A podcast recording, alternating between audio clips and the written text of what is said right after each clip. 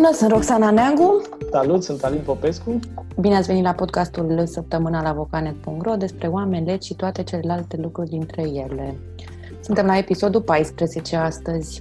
Uite, vezi, ai ținut în minte, că eu recunosc că aproape uitasem, dar dincolo de asta mă uitam că a fost o săptămână extrem, extrem de încărcată, cum sunt de altfel ultimele săptămâni, dincolo de uh, beneficiile pe care le aduce statul diverselor companii, sunt o groază de alte reglementări în toate domeniile, cel puțin uh, așa da. văd eu lucrurile. Este o efervescență, eu recunosc că, după cum știi, am fost câteva zile plecată și să mă repun uh, în poziții, uh, să citesc toate astea, mi s-a părut uh, destul de complicat și îmi dau seama că în felul ăsta realizez mai bine ce înseamnă pentru un om obișnuit să se pună la curent cu toată legislația. Efectiv, mă simt ca picată din, din cer. Poate așa ești, cine știe. Bine că ai fost cu avionul. Hai să vorbim uh, de prima, prima chestie care mie mi s-a părut interesantă, deși e un domeniu destul de nișat. Mi se pare că e, e importantă pentru că spune ceva despre modul în care statul va, primi, va privi de acum încolo tot felul de, de lucruri. Producătorii agricoli sunt obligați să transmită stocurile. E o obligație pe care noi n-am regăsit-o până acum în legislație și care de data asta există și uh, e un proiect, hai să spunem așa, de la început, uh-huh. nu, e, mhm. nu e încă un act normativ care să fie în vigoare. E un proiect uh, la Ministerul Agriculturii și Dezvoltării Rurale și uh, proiectul spune că, în principal, în contextul epidemiei de coronavirus, dar și a problemelor pe care le-a provocat seceta în acest an, statul vrea să știe care sunt stocurile de produse alimentare dacă tu ești producător agricol și nu-ți declari stocurile din diverse motive, poți să ajungi să plătești o amendă de până la 15.000 de lei, care e foarte mare dacă stăm să ne gândim, să ne gândim bine. Ar mai fi de menționat că raportarea asta trebuie făcută atât de producători cât și de depozitar și procesator, deci practic pe tot lanțul uh, de producție și distribuție al produselor de, de tipul ăsta. Și vor, uh, va exista o listă de categorii de produse care vor trebui uh, declarate. Urmează să se definitiveze cadrul legal pentru că vom, vom mai avea nevoie de un uh, ordin de ministru care să precizeze toate aceste detalii de la metodologia de Da, și o să fie interesant de o să fie interesant de văzut uh, dacă se aplică și producătorilor mici, se aplică numai producătorilor de o anumită dimensiune, pentru că până la urmă producător poate să fie și unul care face câteva mii de kilograme de ceva într-un an, care e, uh, da, eu nu-l văd ca pe un comerciant, îl văd ca mai degrabă pe un fermier uh, mic, Uh, dar uh, trebuie să vedem dacă obligația asta li se aplică. Pentru oamenii respectiv va însemna mai multe formulare completate sau, eu știu, modul în care se va declara stocul, nu știu să spun, dar... Uh... Oricum, din ce se înțelege până acum, e vorba de o raportare bilunară. Deci uh, o să presupună ceva și birocrație mai... chestiunea asta uh, și mai e exact, acolo o observație... Pentru care mai e acolo o observație ori bilunar, ori de câte ori, sau de câte ori vrea autoritatea. Deci s-ar putea să ne trezim chiar și cu mai multe exact. raportări. Și, și probabil că în perioada în care se și fac lucrurile astea undeva vară-toamnă, când oamenii mai au și alte treburi, adică trebuie să și producă, nu doar să stea să uh, furnizeze autorităților, exact. Uh, la fel, dacă trecem puțin mai departe, o să vedem că există o modificare la, uh, din, aceeași, din aceeași perspectivă, să zicem așa, neexistentă până acum în legislație. Uh, odată cu modificarea legii 129 pe 2019 privind spălarea banilor, ca să zicem așa, deși legea se cheamă cu mult mai complicat, Guvernul a adoptat o ordonanță de urgență 111 din 2020 care impune obligația despre care povestim mai departe pentru comercianții sau companiile, să spunem așa, care fac tranzacții cu bunuri în numerar de minim 10.000 de euro, va exista în viitor obligația de a uh, numi un uh, responsabil cu prevenirea spălării banilor. Până acum, genul ăsta de obligație nu exista decât pentru companii mai mari, să spunem așa, sau decât pentru uh, tranzacții de alt gen. Uh, pentru tranzacțiile de care vă spun acum, tranzacții cu bunuri în numerar de minim 10.000 de euro, va trebui să vă uh, desemnați un astfel de responsabil cu prevenirea spălării banilor, măcar un responsabil, spunem noi, pentru că dacă stăm să ne uităm la modul cum spune legea, o să vedeți că, uh, deși legea nu prevede un număr exact, e clar că dacă la o firmă cu 10 angajați s-ar justifica doar un, reprezentant, doar un singur reprezentant, în cazul în care aveți o firmă cu, nu știu, 500 de angajați, să spunem, acest lucru s-ar putea să nu mai fie ușor de justificat că ai un singur reprezentant și s-ar putea să fie nevoie să uh, angajăm sau să numim mai mulți astfel de reprezentanți. Uh, există și alte uh, firme ce au, odată cu intrarea în vigoare a acestei ordonanțe, obligații de desemnare a unui reprezentant de genul ăsta. Furnizorii de servicii de schimb între monede virtuale și monede normale, să le zicem așa, furnizorii de portofele digitale și uh, oamenii care comercializează, sau companiile care comercializează sau depozitează opere de arte sau cele care acționează ca, ca intermediari în comerțul cu asemenea buni în cazul în care valoarea tranzacției sau unei serii de tranzacții legate înseamnă mai mult de 10.000 de euro. Uh, statul încearcă cumva, sau mă rog, autoritatea, până la urmă vine pe filieră europeană toată, toată obligația asta, uh, autoritățile încearcă să acopere mai toate găurile care permit o formă de evaziune fiscală, de spălarea banilor, uh, prin intermediul unor tranzacții de genul ăsta. Prin urmare, din ce în ce mai multe companii au nevoie să-și numească reprezentanți, așa cum povesteam mai devreme, care oameni vor fi cei pe care autoritățile iau la întrebări în măsura în care în compania respectivă se întâmplă diverse lucruri și care ar trebui să-și și raporteze autorităților diverse tranzacții dubioase, să le zicem așa, pentru că... Și nu neapărat uh, sunt uh, pe lângă tranzacții suspecte, ei trebuie să raporteze inclusiv tranzacțiile care se fac peste o anumită, peste o anumită sumă și obligațiile lor sunt un pic uh, mai mari.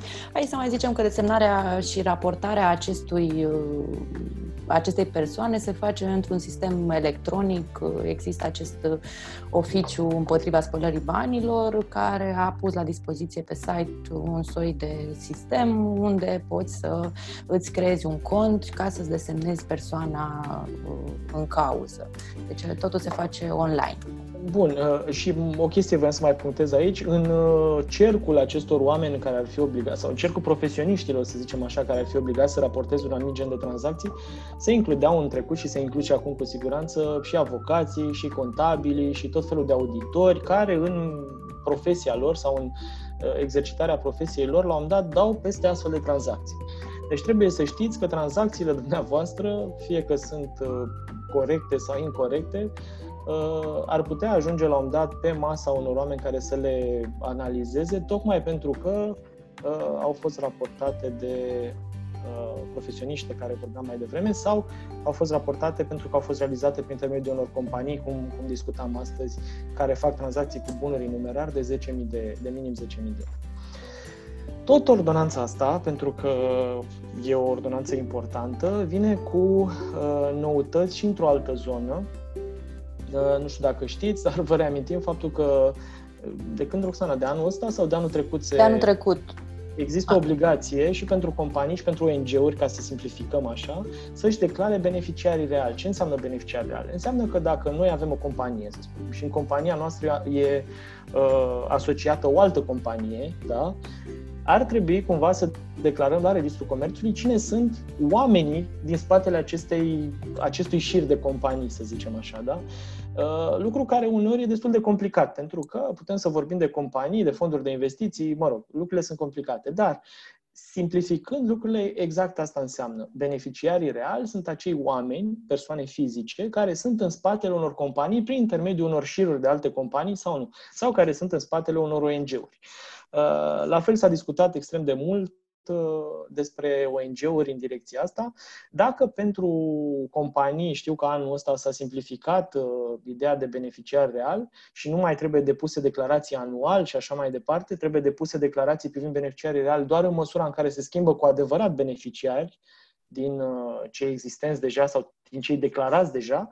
La ONG-uri știu că nu există încă această derogare. Se pregătește un proiect în direcția asta, vorbim și de el puțin mai încolo. Dar unde voiam să ajung? Voiam să ajung la următorul lucru. S-au întâmplat destul de multe situații în care compania noastră ar fi vrut să se ducă la registru să declare beneficiarii reali. Însă, din asociații noștri, unele companii nu au vrut să-și declare cu adevărat beneficiarii reali sau beneficiarii reali din spatele lor n-au vrut să dea date despre ei Uh, ordonanța despre care vă spuneam acum, uh, ordonanța 111 parcă era, imediat să mă uit la număr, 111 din 2020, ordonanța de urgență, vine și spune faptul că acești beneficiari care, reali care nu vor să dea date de, pentru ei pot să riște amenzi de până la 150.000 de lei, dacă sunt persoane fizice. Da? Uh, prin urmare, există un o consecință importantă a faptului că nu vreți să dați date despre dumneavoastră într-un anumit moment, atunci când sunteți beneficiar real într-o companie sau ONG și această consecință poate să ajungă la amendă până la 150.000 de lei. Ce mi se mai pare important de precizat din ordonanța asta până trecem la subiectul următor e că ea mai prevede și un nou tip de registru pe care o să-l înființeze ANAF, un registru cu toate conturile bancare ale firmelor și ale persoanelor fizice. Mi se pare important de, de reținut chestiunea asta. Uh, Practic o să fie un registru în care o să ne regăsim cu toții dacă avem un cont de plăți, un cont de, un cont de plăți sau un cont bancar identificat printr-un IBAN, o să ne regăsim acolo. Uh, el nu e operațional în momentul ăsta, deci acum s-a reglementat doar uh, obligația ca ANAF să-l uh, înființeze.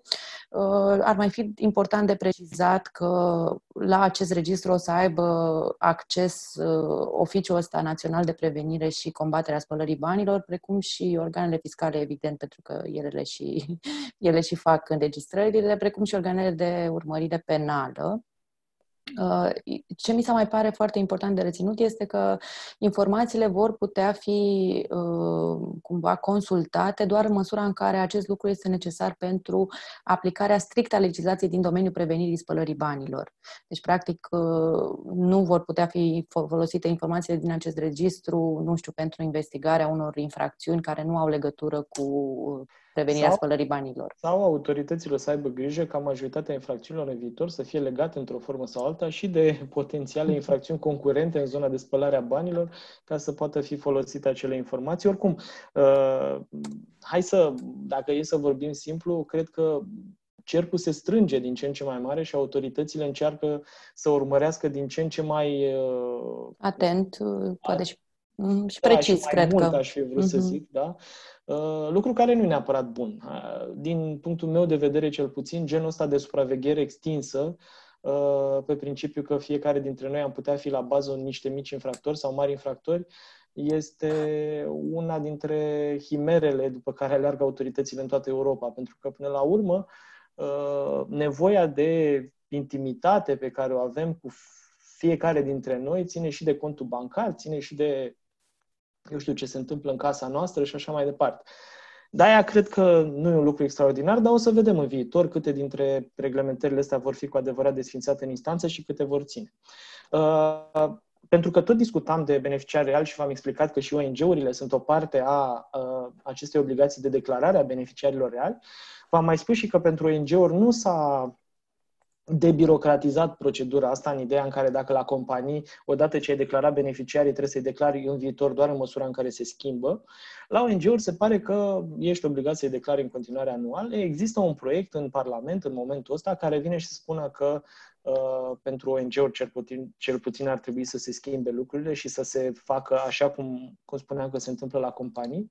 Proiectul este cumva mult mai larg pentru că el încearcă să simplifice foarte mult viața asociațiilor și fundațiilor. Dacă la momentul ăsta, sper să nu mă înșel, asociațiile trebuie să aibă minim trei fondatori, în viitor ar putea avea minim doi fondatori, lucru care ar putea să simplifice foarte mult lucrurile. La fel, pentru a înființa o fundație, la momentul ăsta, nu știu dacă știți, aveți nevoie să depuneți în bancă, la momentul înființării, un capital social, așa cum se întâmplă și la, și la societăți comerciale. Însă, valoarea acestui capital social trebuie să fie astăzi de minim 100 de ori salariul minim brut. Cât e salariul minim brut, Roxana? Așa, la ochi. Salariul minim brut păi e 2000 și cât? 2200, nu? Minim brut.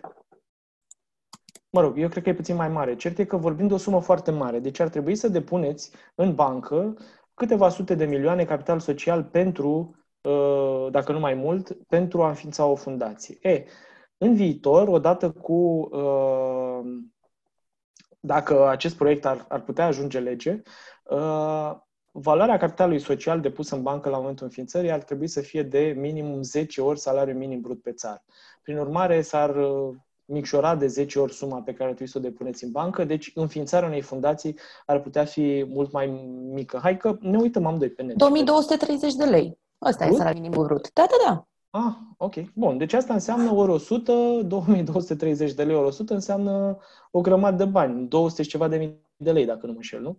Da. Uh, trebuie să depui acum. În viitor ar trebui depuși 20 ceva de mii de lei.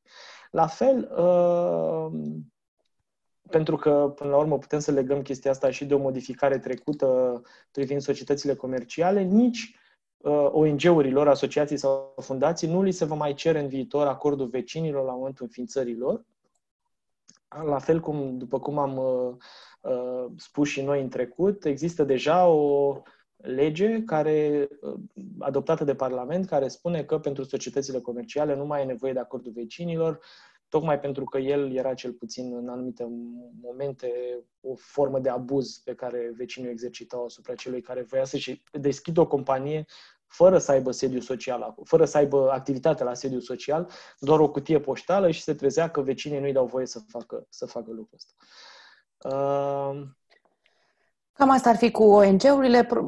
Proiectul ăsta este la începutul parcursului legislativ, deci îl urmărim prin Parlament, el trebuie să treacă prin ambele camere, să ajungă la promulgare și abia apoi putem spune că ar putea să, că se va aplica, deci momentan este abia la, la începutul său, mai durează până se până trece de toată această procedură. Hai să vorbim de un, uh, un ordin al Ministerului de Finanțe legat uh-huh. de amnistie. El, practic, uh, a fost publicat săptămâna trecută, când a și intrat în vigoare și vine să definitiveze cadrul legal pentru aplicarea amnistiei fiscale. Uh, cred că vom mai aminti din edițiile anterioare ale podcastului nostru. Vorbim despre acel mecanism extrem de cuprinzător al, pus la dispoziție de guvern, care permite uh, pentru toate tipurile de mm, datorii bugetare, datorii la stat, de oricare ar fi ele, și pentru o plajă foarte largă de contribuabili, în principiu cam de la ONG-uri și PFA-uri până la firme și persoane fizice și pentru orice tip de, de taxă, putem obține, dacă plătim uh, datoriile principale până la 15 decembrie, putem scăpa de plata dobânzilor și penalităților de întârziere.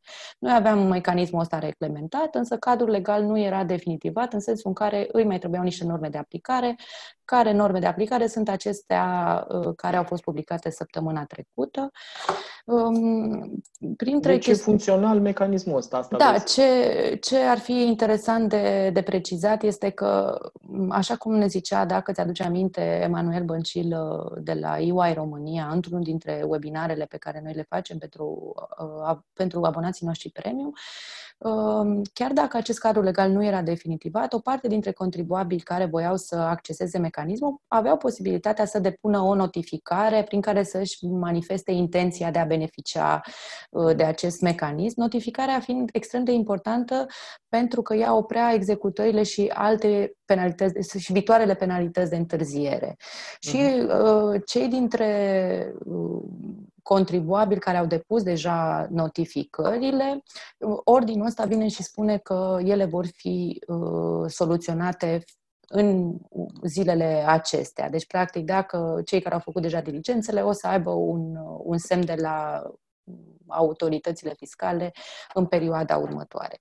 Ce e important de, de înțeles e că notificarea nu e același lucru cu cererea de intrare în mecanism. Notificarea, ă, printr-o notificare tu îți manifesti intenția, ori ca să beneficiezi efectiv de mecanismul ăsta de amnistiere, tu trebuie să depui o cerere pentru a intra în uh, de, o cerere de anulare a obligațiilor de plată accesorii. Uh-huh. Ar trebui, uh, dacă aveți astfel de, de datorii, ar trebui să, să vă interesați despre, despre subiect, pentru că toată lumea cumva analizează mecanismul ăsta și ajunge la concluzia că este una dintre cele mai mari facilități fiscale de tipul ăsta care a fost reglementată vreodată în România, ceea ce mi se pare destul de important. E suficient timp până în 15 decembrie să vă faceți o analiză a nu știu, datoriilor care ar putea intra sub efectul acestui mecanism și să faceți toate, toate formalitățile.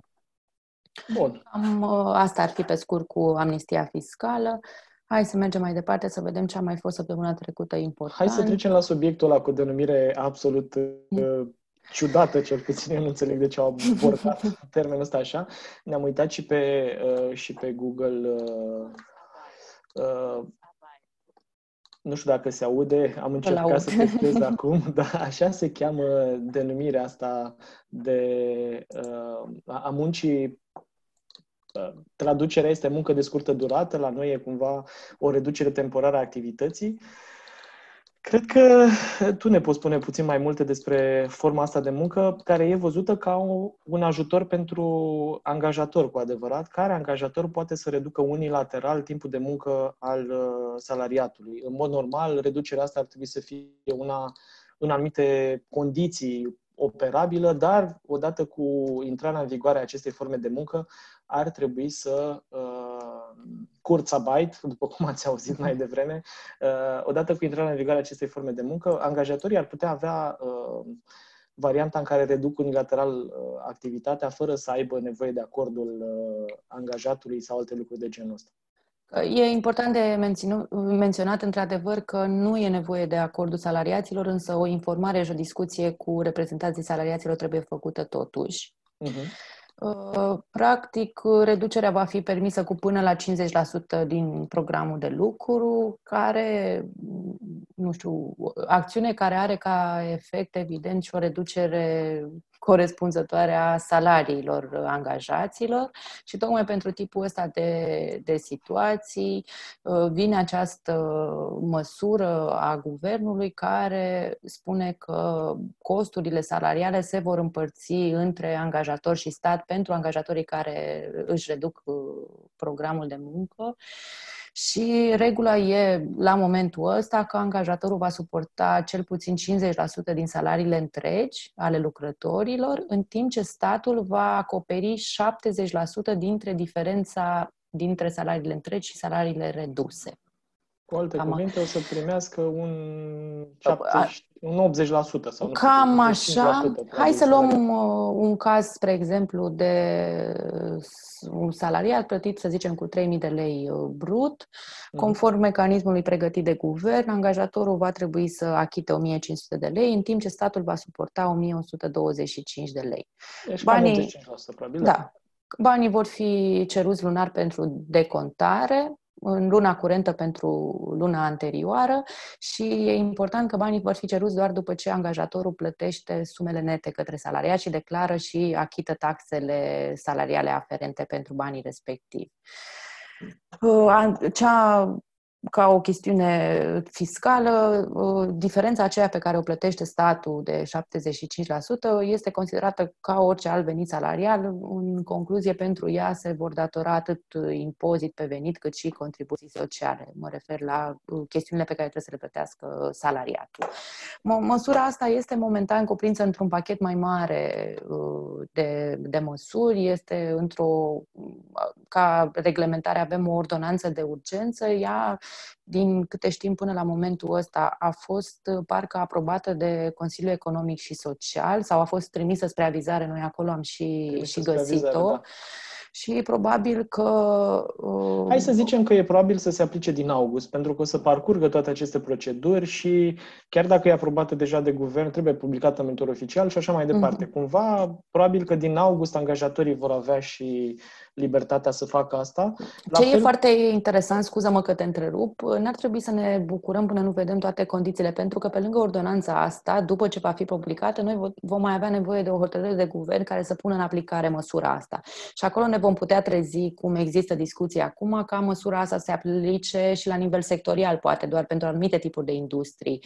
Deci condițiile o să fie uh, clarificate uh, ulterior. Asta vreau să, să punctez, că există un alt uh, proiect uh, oarecum similar similar sau un alt beneficiu care se acordă angajatorilor și o să vedeți chiar și angajaților, uh, care la fel pare la prima vedere o chestie foarte interesantă și așa mai departe. Dacă stai să te uiți cu adevărat la condițiile pe care le presupune, o să vezi că o să se adreseze unei nișe sau unei, unei uh, părți din piață extrem de, extrem de mici. Uh, există un proiect de ordonanță de urgență care probabil că face parte din același pachet de care vorbeai tu, care vine și spune că fiecare telesalariat, deci fiecare salariat care muncește în regim de telemuncă, va primi 2500 de lei uh, pentru a cumpăra echipamente de care are nevoie ca să lucreze la distanță și eventual semnături electronice calificate. Uh, la prima vedere pare un lucru care se dă în momentul ăsta pentru telesalariații din momentul ăsta. Realitatea este că acest ajutor de 2500 de lei se dă pentru cei care au lucrat în timpul stării de urgență, deci din martie și până în, nu mai știu când s-a oprit starea de urgență, cred că în iunie, dacă nu mă înșel. Uh, pentru, deci acest ajutor se dă pentru oamenii care au muncit în regim de telemuncă, oficial vorbind, deci cu acel adițional și așa mai departe, nu uh, neoficial, ca să zic așa, în, în timpul stării de urgență. Da, Asta înseamnă că, se, că nu se aplică și celor care au lucrat de la domiciliu, care e diferită exact. de munca de, de telemuncă, exact. da? Prin ce exact. care, regim juridic.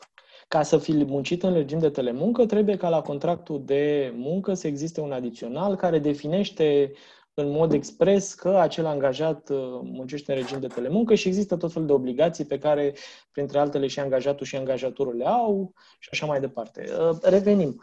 Uh, deci, dacă vorbim de angajații care au muncit în regim de telemuncă în timpul stării de urgență, și mai e o condiție aici, că acest ajutor se dă în limita fondurilor disponibile și se pare că statul vizează 10.000 de angajați maxim cu fonduri de 25 de milioane de lei. Prin urmare, 10.000 de angajați care au muncit în regim de telemuncă în România, probabil în special în zona de dezvoltare, nu știu, mă gândesc în special la programatori sau la oameni care munceau uh, de acasă și aveau toate formele ok din punctul ăsta de vedere, ar putea beneficia de 2500 de lei să-și cumpere echipamente sau semnături electronice sau alte lucruri de genul ăsta. Uh, la fel, în același pachet uh, de uh, măsuri propuse pentru ajutarea economiei, să zicem așa, sau pentru susținerea economiei, există și un uh, proiect care vine să deconteze salariile lucrătorilor sezonieri din anumite domenii. Și aici beneficiul, până la urmă, este de 41,5% din salariul aferent zilelor lucrate de către sezonieri, 8 ore zilnic, da? dar nu mai mult de 41,5% din câștigul salarial mediu brut din 2020. Cu alte cuvinte, se face un calcul și se observă în ce măsură acești sezonieri au uh, un salariu X, din salariul acela se uh, poate susține până la 41,5%, cu condiția să nu depășească salariul mediu brut în 2020, care era 5.000 de lei sau cât era, că nu mai țin minte. Da, 5.073 parcă, dacă nu, okay. nu mă înșel. Uh, da, eu cu ăsta l-am încurcat mai devreme și da, eram foarte uimit când mi-ai zis tu că salariul minim brut e atât, pentru că mă gândeam că e salariul mediu brut, dar cred că la un dat fundațiile erau legate de salariul la mediu, pentru că țin minte că pe vremuri când înființam fundații uh, ca avocat, uh, trebuiau să depună undeva la 700 de milioane pe vremea aia, de 70.000 de lei în bani noi. Uh, acum văd că a crescut foarte mult. Deci să depui 200 de mii de lei în bani noi este o grămadă bani să, să poți să-ți înființezi o fundație. Uh, Hai să povestim legat de ce ziceai cu lucrătorii sezonieri, să vedem exact în ce domenii să se, se exact. va putea aplica Corect. chestiunea asta. Vedem că sunt, nu știu, vreo 10 uh, industrii unde se poate aplica, de la agricultură și creșterea animalelor până la tot ce ține de Horeca, și chiar uh, agenții de publicitate am văzut, inclusiv organizatorii de expoziții sau uh, târguri și ceva artiști parcă erau acolo trecuți. Bun, deci dacă vă încadrați ca și companie, ca și lucrători în zona asta, ar trebui să știți că urmează un, un proiect da, care ar putea să vă susțină Timp de trei luni. Uh, da, și asta e important, că nu cred că am spus. Timp de trei luni, o parte din salariu, care poate să fie până la 41% sau mai puțin în funcție de cât de mare e salariul da, Sau cam... Nu știu dacă e cum se cheamă. Exact, e pe același model cu decontarea ce se aplică acum pentru cei întorși din șomaj tehnic care s-au întors uh, la program normal de, de muncă. Bun, uh, că tot vorbim de șomaj tehnic, povestești tu că există șomaj tehnic mai nou și pentru companiile care sunt închise din COVID, de la COVID, nu știu, se întâmplă da, da, da, da. o companie de vagoane și tot așa. Uh, într-adevăr, uh, aici vorbim chiar de o măsură publicată și intrată în vigoare, pentru că ea înainte făcea parte din pachetul ăsta mare de, de măsuri de care am tot vorbit mai devreme uh, în, în podcast, însă ea a fost scoasă de acolo, din ordonanța aia de urgență, inclusă într-o altă ordonanță de urgență care a fost și publicată. Practic, reglementarea a intrat în vigoare vineri seară și spune că începând de, de acum încolo, statul va subvenționa indemnizația de șomaj tehnic și pentru salariații care sunt nevoiți să stea acasă din cauza suspendării activității locului de muncă, ca urmare a infectărilor cu coronavirus.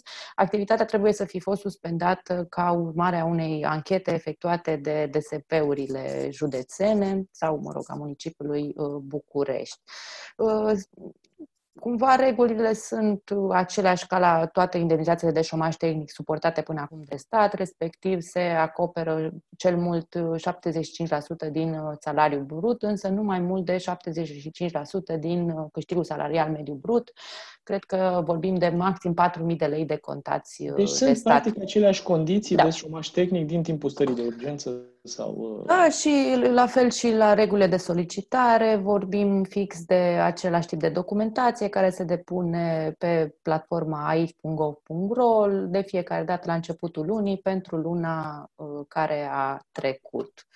Cam asta e cu uh, șomajul tehnic. Hai să mergem mai departe și să vedem uh, ce uh, mai avea. Uite, eu am mai văzut o chestie care recunosc că mă bucură și mă bucură pentru că sunt sigur că mulți dintre cei care ne ascultă au fix aceeași părere. Există foarte mulți oameni care parchează pe locurile persoanelor cu dezabilități din moluri, uh, parcări publice sau, uh, eu știu, parcări rezidențiale și așa mai departe, pentru că li se pare că la e locul cel mai apropiat de ușă și lor li se pare că eu știu, uh, steaua care i-a privit în momentul în care s-au născut și mașina pe care o au și care de multe ori e un Jeep uh, sau e o mașină scumpă, uh, le permite să parcheze oriunde și nu se întâmplă niciun fel de consecințe. E, există o lege mai nou, o modificare a, a legii, care vine și spune că uh, oamenii care parchează fără să aibă, eu știu, un motiv real să parcheze pe locurile astea ale persoanelor cu dizabilități, pot să plătească amenzi de până la 10.000 de lei și ridicarea mijlocului de transport uh, de pe locul de parcare respectiv. Și mi se pare un lucru bun, că până la urmă avem nevoie să scăpăm de oamenii ăștia din societate, tocmai pentru că acele locuri au fost create cu un scop. Nu, M-a amuzat că știrea asta a fost uh, preluată de toată lumea de la noi. Uh, chiar am văzut-o pe toate, toate site-urile. Am văzut-o și, și la deci ProTV. și la... Da, exact. Cred că tot se bucură, așa cum te bucuri și tu de chestiunea asta. da, eu mă mai bucur de ceva, dacă tot e să mă bucur. Ehm, deși mi se pare puțin uh, ciudat așa, există în foarte multe zone din țară probleme cu urși. Și nu vorbesc aici de cartierul Răcădău, pe care tu îl cunoști mai bine decât mine, de la Brașov, unde umblă urși să-și ia mâncarea ca la împinge tava din tomberoane. Vorbesc de gospodăriile oamenilor care sunt uh, în sate, care au legătură, nu știu, proximitatea pădurii, să spunem așa, și care gospodării sunt vizitate de urși uh, regulat și urșii fac tot felul de distrugeri, de la animale moarte până la garduri stricate și așa mai departe. Uh, știu că există o problemă reală în a omorâ urși respectiv, nu ai voie să omori un urs așa doar pentru că ți-a intrat în curte și uh, trebuie să faci tot felul de diligențe, ca să zic așa, să birocratic vorbind, trebuie să vorbești cu cei de la uh, asociația de vânători și pescari sau cum se cheamă ea, să vină să-l împuște cu niște permise, e mai complicat.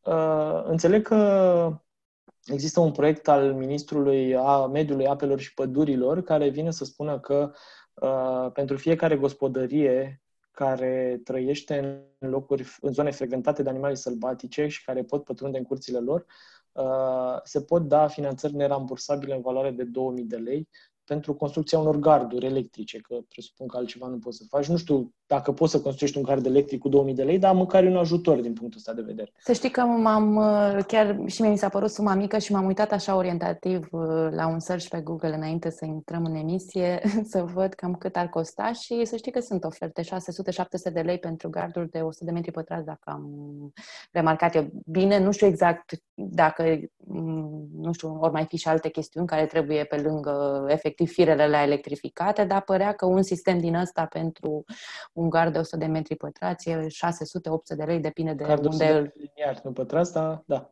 Oh, liniar, scuză-mă. da. Uh, Da, ai dreptate. Nu știu, acum trebuie să vedem. Până la urmă e un ajutor. Nu zice nimeni că trebuie să le dea statul toți banii. Orice bani presupun dat e un lucru bun putem să Evident, fim... depinde cât de complicat e să, să ajungi la el. Înțeleg că o să, sunt niște condiții de bifat care par destul de accesibile la modul că să ai domiciliu în România, să fii proprietar sau coproprietar al imobilului sau spațiului respectiv, să obții acordul vecinilor dacă sunt și ei, sau nu știu, coproprietarilor, da. coproprietarilor dacă sunt mai, multe, uh-huh. mai mulți proprietari acolo, să nu ai datorii. Asta cam peste tot am observat unde sunt de dat bani de la stat în principiu principiu se cere Bine, chestiunea cred că ar asta. trebui să poți dovedi și faza cu urci, că așa, na, pot să mă duc și eu cu casa în București să cer, nu? Uh, păi, dacă nu mă înșel, în, uh, sunt niște județe menționate acolo ca fiind vizate de această reglementare. Și niște localități, probabil, cine știe, da. Da, am văzut că sunt uh, județe, cumva, Bistrița, Însăud, Brașov, Caraș-Severin, Covasna, Alba, Argeș, mai multe zone unde sunt păduri și nu, areale unde ar putea trăi astfel de animale Uite, sălbatice. mai e, o, mai e o condiție, că mă uit acum în articolul nostru, să nu fi fost condamnați pentru infracțiuni împotriva mediului. Presupun că aici e inclusiv partea aia de fur de lemne sau alte lucruri de genul ăsta. Și inclusiv, cred că, uciderea de animale. Adică Posibil, da, așa ăsta, e, așa e, ai dreptate. Că... Și uite, terenul sau construcția pentru care se solicită banii să nu fie închiriată de către o persoană juridică. Prin urmare, uh, prejmuirea asta cu gard se întâmplă doar la acele uh, Gospodării, să le zicem. Gospodării, nu? da, că nu știu, imobile, să le zicem așa, da, care aparțin o persoane fizice și sunt folosite în continuare de acele persoane fizice. Da. Uh, văd că există 1.500.000 de lei.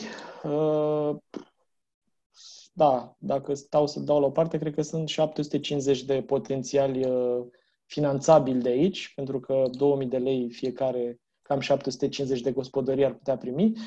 Dacă vă încadrați, e bine să știți, sau dacă știți pe cineva care s-ar putea încadra, e bine să-i povestiți de lucrul ăsta, pentru că e important și un proiect care probabil tot undeva în august ar trebui să fie aprobat.